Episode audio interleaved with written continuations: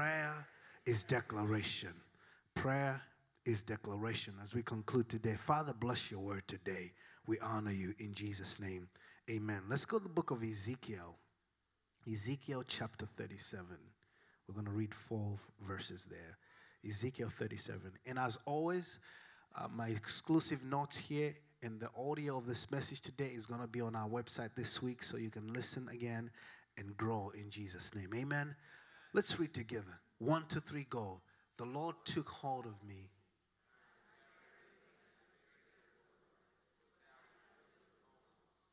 He led me all around. They were scattered everywhere across the ground and were completely dried out. Then he asked, Son of man, can these bones become living people again? Oh, sovereign Lord, I replied, You alone know the answer to that. Then he said to me, Speak a prophetic message to these bones and say, Dry bones, listen to the word of the Lord. Let's also read together Mark chapter 11, verse 23. We're going to read one verse only. Mark chapter 11, verse 23. One, two, three, go. I tell you the truth. You can say to this mountain, May you be lifted up and thrown into the sea, and it will happen. But you must really believe it will happen and have no doubt in your heart. Amen. A few years ago, uh, more like more like seven years ago, not a few years, more more like four, seven years ago or so, I went through a season of what I call mild depression. Anybody been, been through that before? my definition of a mild depression or the beginnings of depression is you reach a point in your life where you just stop trying and you just survive. You give up, you get into a season uh, of desperation, you just you lose your willpower. You become broken. Your will is broken and you stop trying, you stop believing, you stop dreaming and you just exist. That's the beginnings of depression. I went through a season like this. There was a series of events that happened to thrust me into this season. Number one, I made a mistake on the job and my boss fired me. I'm an A type person. My father raised me to have excellence. My father raised me to have integrity and to do things right. So when I was negligent to a point of getting fired, it just messed me up. I broke my own heart and it just set me into this into this season of depression. But in the midst of this, I started developing a relationship and talking to a man that I really honored and respected and he was considering me uh, for a job opportunity. He was going to hire me and give me a chance. And I needed this so bad because I needed it to rebuild my self-esteem. And so we were talking and discussing, and I was getting excited again. And one day he called me and said, Come to my office, let's discuss. And I remember telling my wife, excited, and I put a tie on. She fixed my tie. She said, Go get it, honey. I was smiling, I was just cheesing, I was excited. I showed up in the office, and he dropped a bomb on me. He said, Zenzo, I'm not gonna hire you anymore. And I thought he wasn't going to hire me because maybe the organization didn't have any funds to hire new people and all that. But the reason he gave me shook me to the core. He said these words He said, Zenzo, I'm not going to hire you because I don't see any value in you. These words shook me. To this day, I think he meant to say, Zenzo, I'm not going to hire you because I don't see any value in hiring you in this season or at this particular time. That's what I really believe he was trying to say. But somehow all he said was, I don't see any value in you, and that's all I heard. And I'll tell you what happened was when those words were spoken, my body jerked. My body reacted. I never never experienced this before. My body responded. It literally jerked. I remember thinking to myself, I didn't tell my body to shake. I didn't tell my body to jerk. What just happened? But the impact of this man's word went right through me. They literally caused my body to react. I went home, I walked myself, and I cried myself to sleep. I didn't have a car at the time. I walked for an hour, crying myself to sleep. I got home. I walked around the house several times so I can dry my tears before I go home to face my baby girl. And then I went in the house. But what happened? This man's words shook me. People of God, I just want to remind you that your words are powerful. Your words have creative power. I want to remind you, people of God, according to 2 Peter 3, verse 5, that the entire universe was created by words that our God spoke the world into existence. I want to remind you that everything you see that exists exists because of the power of words. And impact, I also want to remind you that you were created in the image of the God who spoke the world into existence. You've got the DNA of God. You've got the creative power of God. You've got the hypostasis of God. You have the mechanism. You were fashioned with the same fabric that created God. Your words are powerful and your words create. Turn to your neighbor and tell them your words create. I want to give you a tweet. Can I give you a tweet? You should only say what you want to put into existence in your life. Words create. You should only say what you want to put into existence in your life because words create. Last week, I told you a few things about God. I want to do a little recap. Last week, I told you that God is omnibenevolent. Somebody say omnibenevolent. Simply means God is all good. Everything about Him is good. There's no evil in Him. God is good. The second thing I told you is that God is omniscient. Somebody say omniscient which simply means God is all knowing. He knows everything. He knows everything. And then I also told you that God is omnipotent, which means He's all powerful. And then I also told you that God is sovereign, which simply means He's in control of everything. If you miss any of these things here, they're going to be on our website this week. Amen. But I told you that the greatest attribute that God has above all these attributes is that God is holy. Say that with me God is holy. God is holy. And because God is holy, God has given us free will. He's given us the freedom to choose. He's not going to twist your arm to say yes to Him. In His holiness, in His integrity, He's given us freedom of choice, free will. And so, God, who is all powerful, all knowing, will not even interfere with the affairs of man because He's holy. That's why you can find somebody who's an atheist, somebody who's an agnostic, cursing and insulting God, and God still won't come down and try to smash that person with his divine and magnanimous fist. He won't do it. He will restrain himself in his holiness because he's a great God. That's why I want you to know today that Impact Church, I want you to know your haters are overrated. The greatest battle you ever fight is not with your haters, it's with yourself. Can you govern and control your own mouth? That's the greatest battle you will fight. Hmm. The greatest fight is not with haters. I see people texting and people posting on Facebook, my enemies, my haters. Your haters are so overrated. The greatest battle you have to fight is with yourself, especially the words that come out of your mouth because you have power to create. God has given you authority in this earth realm. God has given you authority. Somebody say, God has given me authority. Oh, Pastor, where do you get that from? Genesis chapter 1, verse 29.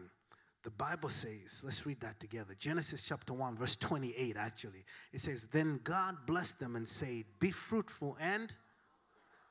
And then he said, Fill the earth and. And. And. It means rule the earth. Govern it means to rule. He says, Fill the earth and govern it. God gave man the power on the earth to govern the earth. God, who is holy, has given man the power to govern the earth for this temporary time. Make no mistake, time is running out. He's going to come back and judge the earth. But in this season, God has given you authority. That's why you need to know this. You need to know this. When Jacob wrestled with an angel, Jacob had victory over an angel. You know why? Because Jacob was operating in his sphere of authority, he was in his spiritual jurisdiction. Mm man had power and victory over a celestial being because man was operating in his sphere of influence. Because God has given man authority over the earth. Over the earth. That's why I need you to know this that the devil is overrated. The devil is overrated. You have to remember that the devil is not like God, he was created by God. Only God is omniscient. The devil is not omniscient. The devil doesn't know everything. The devil only knows what you begin to say when you begin to complain. Ah, you've got to know this. The devil is not even omnipresent. He's not everywhere. Only God is everywhere. The devil has a third of angels who fell down on earth as demons, and, and, and they only get the information where they are. He's not omnipresent. He's not omnipresent. He's not omniscient. He doesn't know everything. That's why when Joseph declared his vision, all hell broke loose. Because only when you declare something does the devil know what's going on. He doesn't have all the information. I want to give you a few statements here that I just feel are powerful. Your complaining informs the devil about the state of affairs of your life. Because he's not all knowing. It's until you start to say something that the enemy knows what's going on. I want you to know that the devil strategizes based on the codes of human complaints. His strategy and his plans don't make sense and they're not going to be effective until you begin to help him with your mouth. And let me remind you this the devil is not omnipotent, he's not all powerful. The only power the devil gets is the one you give him with your mouth. Because God has given you spiritual authority and jurisdiction on this earth realm, your words are powerful. That's why the Bible says in the book of Proverbs, chapter 18, verse 21, it says, Life and death is found in the power of what? The tongue, in the power of the tongue. The God who's all powerful, all knowing, in his holiness, he restrains himself. He does not interrupt with your affairs. But when you begin to speak life, now God has the permission, the full permission, and the spiritual jurisdiction to come and superimpose and enforce the word of God and help you. And on the flip side, it's the same. Once you begin to confess negativity and complain, especially some of us who are pessimistic, any pessimistic person in this place, uh, you, you begin to just prophesy over your life. I just know it. I know it. The next four days, the next four days are gonna be miserable. I just, I can feel it. I can feel it, honey. We're gonna fight today. I, I can just feel it. I can feel it. The next four years of America are gonna be, they're gonna be terrible. I, I can feel it. This will be a bad week. I just know it. I just know it. When you begin to say that and you're speaking negativity, now the devil has spiritual jurisdiction to come and use those words against you because you are in authority. My wife is an avid shopper. She loves to shop. Any ladies here who loves to shop? Yeah. My wife loves to shop, man. When my wife begins to, to negotiate deals, I get embarrassed, literally, literally. That's how crazy she is. She can milk those people dry. I mean, when she starts to negotiate, I walk away in the store. Like, I, I don't know that woman. She's not with me. I've never met her before in my life because she's going in. Sometimes I go, honey, they need to make some money too. They're in business. Come on. She just negotiates. She'll negotiate and negotiate. She's more African than I am. Come on, somebody. She's squeezing them, she squeezes them dry, just squeezes them, negotiate. I mean, she's got coupons from 1967. I mean, she, she, she opens that thing and there's coupons in there. Jesus, Jehovah. But one day, we went to the store and there was a rack that had dresses that were just expensive, way beyond our budget. And she was like, Oh, this is a great dress. And the price was really high. But somewhere in the midst of that, my wife, being my wife, she scooped out, she saw that one of the dresses had a tag that said 90% off. She was like, Ooh, she started dancing. She just, she started doing a glory dance. Ooh.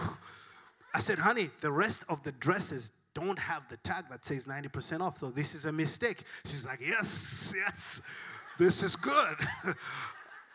so she goes to get to pay for the dress, and lo and behold, the lady says, Sorry, ma'am, this dress is not 90%. That was a mistake. And she says, No, no, no, no, no, no, no. You guys put that tag there according to business laws and this and this. My wife has a minor in business. She says, Because you put this thing in there, you have to sell me this dress. And she said, No, we can't do this. They brought the manager. The manager was feisty. She says, Oh, no, that dress cannot go. I've been checking it out myself, but I can't get it. My wife says, Yes, I'm walking out of this place with this dress today. She said, You said this dress was 90% and I'm taking it. And the manager had the nerve to say, No, I didn't say that. And my wife said, No, the reason you put the fact that you have a tag on this dress, it means you say that and you have to fulfill your words because that's the law.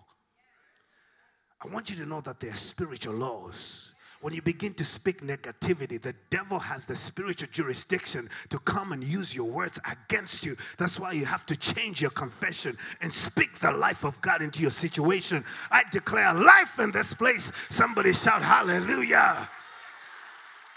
Learn to speak life. I'm looking for a generation that can be in the midst of a job that's where they're laying off people and you can begin to speak life and say, I'm going to run this entire job. You can be in a place and, and the doctor has given you a bad report. You can say, My life is going to change and I'm writing a plan for the next 50 years of my life. When your kids are running away and crazy things are happening, you can begin to speak, Thus saith the Lord, because God has given you power to speak life. Let me hear somebody shout, Hallelujah. One more time, shout hallelujah. That's what happened in the scripture we just read, Ezekiel chapter 37. The Bible says the hand of God was on Ezekiel. People of God, if there's one thing you want to pray for, is for the hand of God to be upon your life, the hand of God to be upon your children, the hand of God to be upon your organization. We just finished this 21 days of fasting and prayer, and that's what I was praying for. God, let your hand rest upon my life. Father, let your hand rest upon my wife, upon my children. Father, let your hand rest upon this church. Because when the hand of God is upon your life, you're going to accomplish far more than your degree can accomplish for you. You're going to accomplish far more than your bank account can accomplish for you. You're going to accomplish far more than your lawyer and your, doc- your doctor can accomplish for you. When the hand of God is upon you, people are going to look at you and say, What's going on with that person? We went to the same school, we graduated the same year, but there's something different with him. It is the hand of God that's upon you. Somebody shout and say, God, let your hand rest upon me. And the Bible also says that the Spirit of God carried Ezekiel. You want the Spirit of God to carry you. The Spirit of God carrying you means the Spirit of God is leading you, and not only is He leading you, He's helping you to accomplish things. You see, many people experiment with their life. Today they're trying nursing, and tomorrow they're trying computers, and the next day they want to be a banker, they want to do these different things. How many people know you need the leading of the Holy Spirit? Because if you don't have that, you're going to waste time. Today you're wasting time with this boyfriend, three years with this one, six years with that one, five years before you realize you've wasted time. How many people know we need the guidance of the Holy Spirit? You need God to help you. David picked up five stones, but how many people know he only needed one to kill Goliath? He picked up five stones, but thank God, even though he didn't have time, he found the right stone that he needed in order to slay Goliath. So I declare that in 27, God's gonna guide you, the Spirit of God is gonna lead you, and you're gonna slay every Goliath in your life, in your family, in the name of Jesus if you receive it, somebody shout, Hallelujah. says the hand of God was upon him, and the Spirit of God carried him. But the next thing that happens is an oxymoron. It's a paradox. It says the hand of God was upon him and the Spirit of God carried him, but the Spirit of God carried him into the valley of dry bones. The valley, the valley stands for a lowly place, a difficult situation. Dry bones stands for a difficult place, a hard place, a hard situation. I want you to know that it's possible to have the hand of God upon you and to have the Spirit of God carry you, but still find yourself in a difficult place. See, we've subscribed to this philosophy, this Western world philosophy that says the epitome of Christianity is you having mountaintop experiences all the time. the Christianity of convenience. I want you to know that it's possible to have the hand of God on you, it's possible to have the Spirit of God on you, but still find yourself in the valley, still find yourself in a hard place. Come on, somebody, talk to me. The epitome of Christianity is not just about greatness. The epitome of Christianity is not even about success. The epitome of Christianity is not even about your all your prayers being answered. The epitome of Christianity is the fact that even though you walk in the valley of the shadow of death, you will fear no evil because he will never leave you or forsake you. Somebody thank God for God. Come on, somebody thank him for he will never leave us. He will never let us go. He will never forsake us. He's a God who's faithful. And I want to remind and encourage somebody in this place that yes, you're in a hard place. Yes, you're going through difficulty. Yes, you don't even understand what's going on. But I want you to know, I want to remind you today here's hope. The hand of God is still upon you, the blessing of God is still upon you. Come on, smack somebody and tell them, I'm blessed. The hand of God is on me. I am blessed. Please don't look at my situation and think because I'm broke. Don't look at my situation and look at my situation and think that God is not with me. God is still with you. God is still with me. God is still on my side. Come on, somebody. It's a God is infinite. The other attribute of God is that He's infinite, which simply means He's endless and limitless. You and I are limited. And so there are certain things about God you just will never understand until you get to heaven. That's just a fact. But we still praise Him. We still honor you. And I know there are people in this place that are going through some hard places. Please don't measure the hard places around you to measure the love of God in your life. And there are Christians, every time you go through a difficulty, you think you messed up, you did something. And I want to remind you that there's not a sin and there's not a mistake that can confound and go against the love of God. God's love is still greater than any sin you've ever committed. It says the hand of God was on him and the Spirit was carrying him, but he found himself in the valley. He found himself in a dry place, in a valley of dry bones. What happens next is really interesting. God has a sense of humor. God says to Ezekiel, Can these bones live? Ah, he's surrounded with dryness. Ah, and somebody's surrounded right now with, with, with dryness, with a bad report. You don't have a job. All hell is breaking loose. And God is asking you, hey, buddy, hey, my friend, can these bones live? Can this situation be better? I want you to know that God is not so much interested with the difficulty that you're going through, even though He's sympathetic. God is more interested in the perspective you have in the middle of the persecution. Can you see something different? Can you see something different in the midst of this pain, in the midst of this trial? Ezekiel, can you see life? Ezekiel, can you see life? Somebody say life. One more time. Somebody say life. Somebody say life. Yes, you're surrounded. It looks like you're going down the drain. But can you see? What do you see? God is more interested in what you see. And I'm praying that God will raise up a generation in America that can see something different from what's happening around us. When people are picketing, when people are fear mongering and going crazy, what does the church see? Because what you see is what matters. There's a story in the Bible where Elisha was woken up by a servant called Gehaz. And Gehaz says to Elisha, We're surrounded, there are armies around us, we're gonna die today. And Elisha stops and begins to pray for his servant. He says, God, open his eyes so he can see that there's more for us than those that are against us. And Gehaz goes back to the same window where he was standing intimidated. And this time around, his eyes are open. He begins to look outside and he sees the soldiers that are against them, but he sees something else. He sees angels with swords of fire. And all of a sudden, he's encouraged. I'm praying that God can open our eyes to see that there's more for us than those things that are against us in this place. Can you see something differently? God is more interested in you seeing potential in the middle of the persecution. And the answer that came from Ezekiel was interesting. Can these bones live again? And Ezekiel opens up his mouth and he begins to praise God. He says, Oh, sovereign Lord. Oh, sovereign Lord.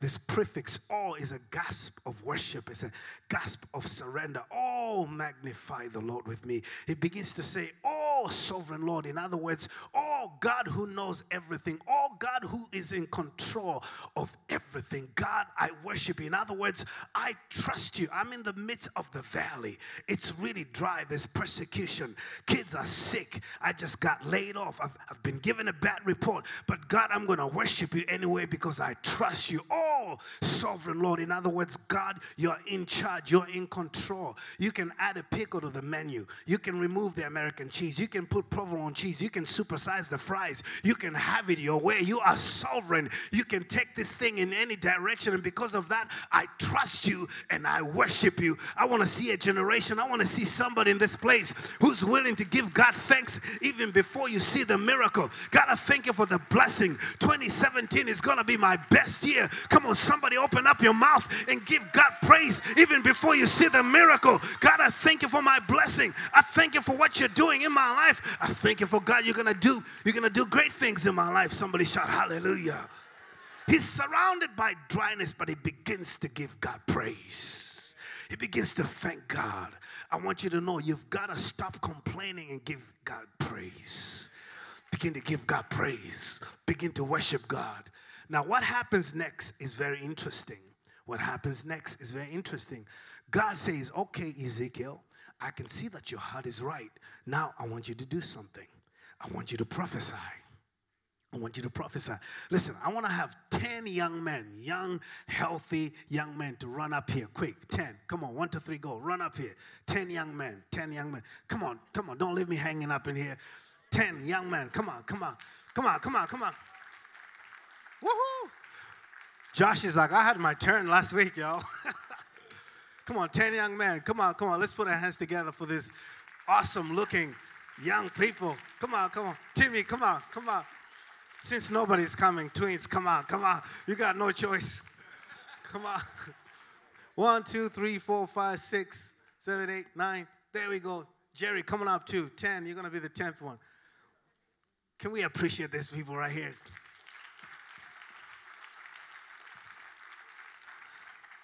We're gonna finish.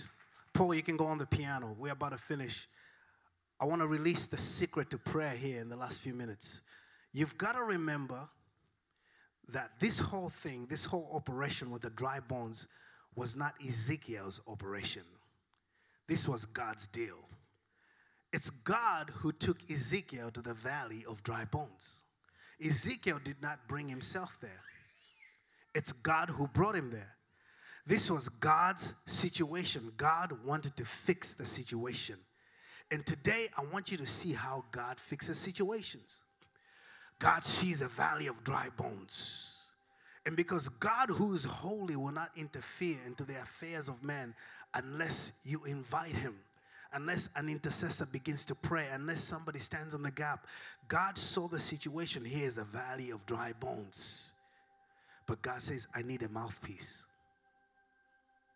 I need somebody who can believe, somebody who can dare to see something different when everybody else is afraid. I need to find that person. And when I find that person, all I need them to do is to speak my word. Because as soon as they speak my word, now myself, a God who's holy, I have the full permission and the spiritual jurisdiction to come in and take care of the job. God is looking for an intercessor. God is looking for somebody to stand on the gap. That's why the, re- the scripture we read, Mark chapter 11, 23, says, If you speak to this mountain, somebody say, Speak if you speak to this mountain and you tell the mountain, Be thou removed, and don't doubt in your heart, God will do it. God is waiting for an intercessor, somebody who's willing to see something different in America, who believes to speak something. Somebody shout, Speak something. God's looking for somebody in your family to believe and speak something. Somebody shout, Speak something. You've got to declare something and declare the voice of God. So God brings Ezekiel to the valley and says, Look at this, look at this, look at this. What do you see? Because God is concerned with what Ezekiel sees. I want to give you a tweet. Nothing is released in heaven until something is spoken on the earth. You've got to declare something. That's why the greatest fight is the words we say. I don't know why, Adria. I don't know. I still do it, bro. When I get scared, I don't. I can't believe the stuff I say. I, I can't believe why something so simple is so difficult because the enemy knows that once we say something, he has that word. God was looking, looking at the valley, and he says, Ezekiel, now that you believe, now that you dare to see something, I just want you to speak life. And as soon as you speak life, and the Bible says Ezekiel prophesied. He prophesied, and all of a sudden, those bones became an army. Became an army. This is what happens. This is what happens. Bobby, please stand right there. Please stand. You're going to be Ezekiel today. You're going to be Ezekiel. And up here, this is going to be the envoys of God. These guys right here are angels. Come on, let's celebrate these good looking angels right here. I want you to see the God who is all powerful. He's restraining himself with his angels. Come on, let's restrain ourselves. Come on. Y'all got to be better actors than this. Come on. I'm trying to send you guys to Hollywood. Come on. God is seeing the situation the valley of dry bones, there's situations there. Somebody needs needs a blessing. Somebody needs their child to be healed. Anybody. Somebody needs cancer to be healed. Somebody needs a miracle in this place. And God is like, we want to take care of this situation, but we are restraining ourselves in our holiness. We are waiting for somebody to shout life so we can have the spiritual jurisdiction to come. Spiritual jurisdiction to come. David, help me out. David, come up. David, you're going to be the enemy that's fighting Bobby. Come on, you're a big guy, so I want you to fight Bobby. I want you to fight. God is saying, we want to fight we want to take care of the situation, but uh, we can't. We can't go in there unless unless we've been given the spiritual jurisdiction. So God wants somebody to shout life. Are you getting ready? Are you getting ready in this place? I want you to see what happens in the heavenlies. As soon as Bobby shouts life, these angels are gonna jump here. Because you have to know this. You have to know this. Come on, keep restraining yourself. You have to know this. That listen to this. Listen to this even though the FBI are superior, the FBI cannot come into Medford and begin to work a case unless the local police invites them. If the FBI comes into Medford and begins to work a case, they will be indicted. Somebody will be fired. Somebody will go to jail because they have to be given jurisdiction. It's the same in the spirit. God is waiting for somebody in His holiness. He's all powerful, He can take care of it, but He's waiting for an intercessor, somebody to stand on the gap for your family, somebody to release the life of God, somebody to shout life. Are you ready, Bobby? Are you ready? Are you ready? Shout it. Come on. Come on, somebody. Somebody shout in this place. Woo! Hey! Oh, we can let him go. We can let him go. Come on, somebody shout. Somebody stand up. Begin to worship God in this place.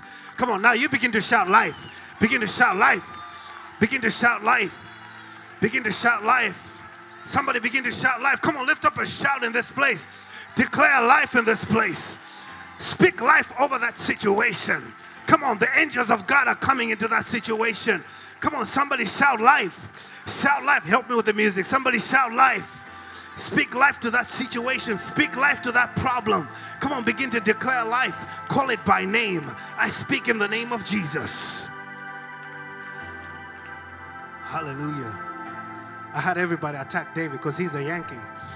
He's from New York. That's my brother there. I love him. People of God, what's your confession? What's your confession? You shall have what you say.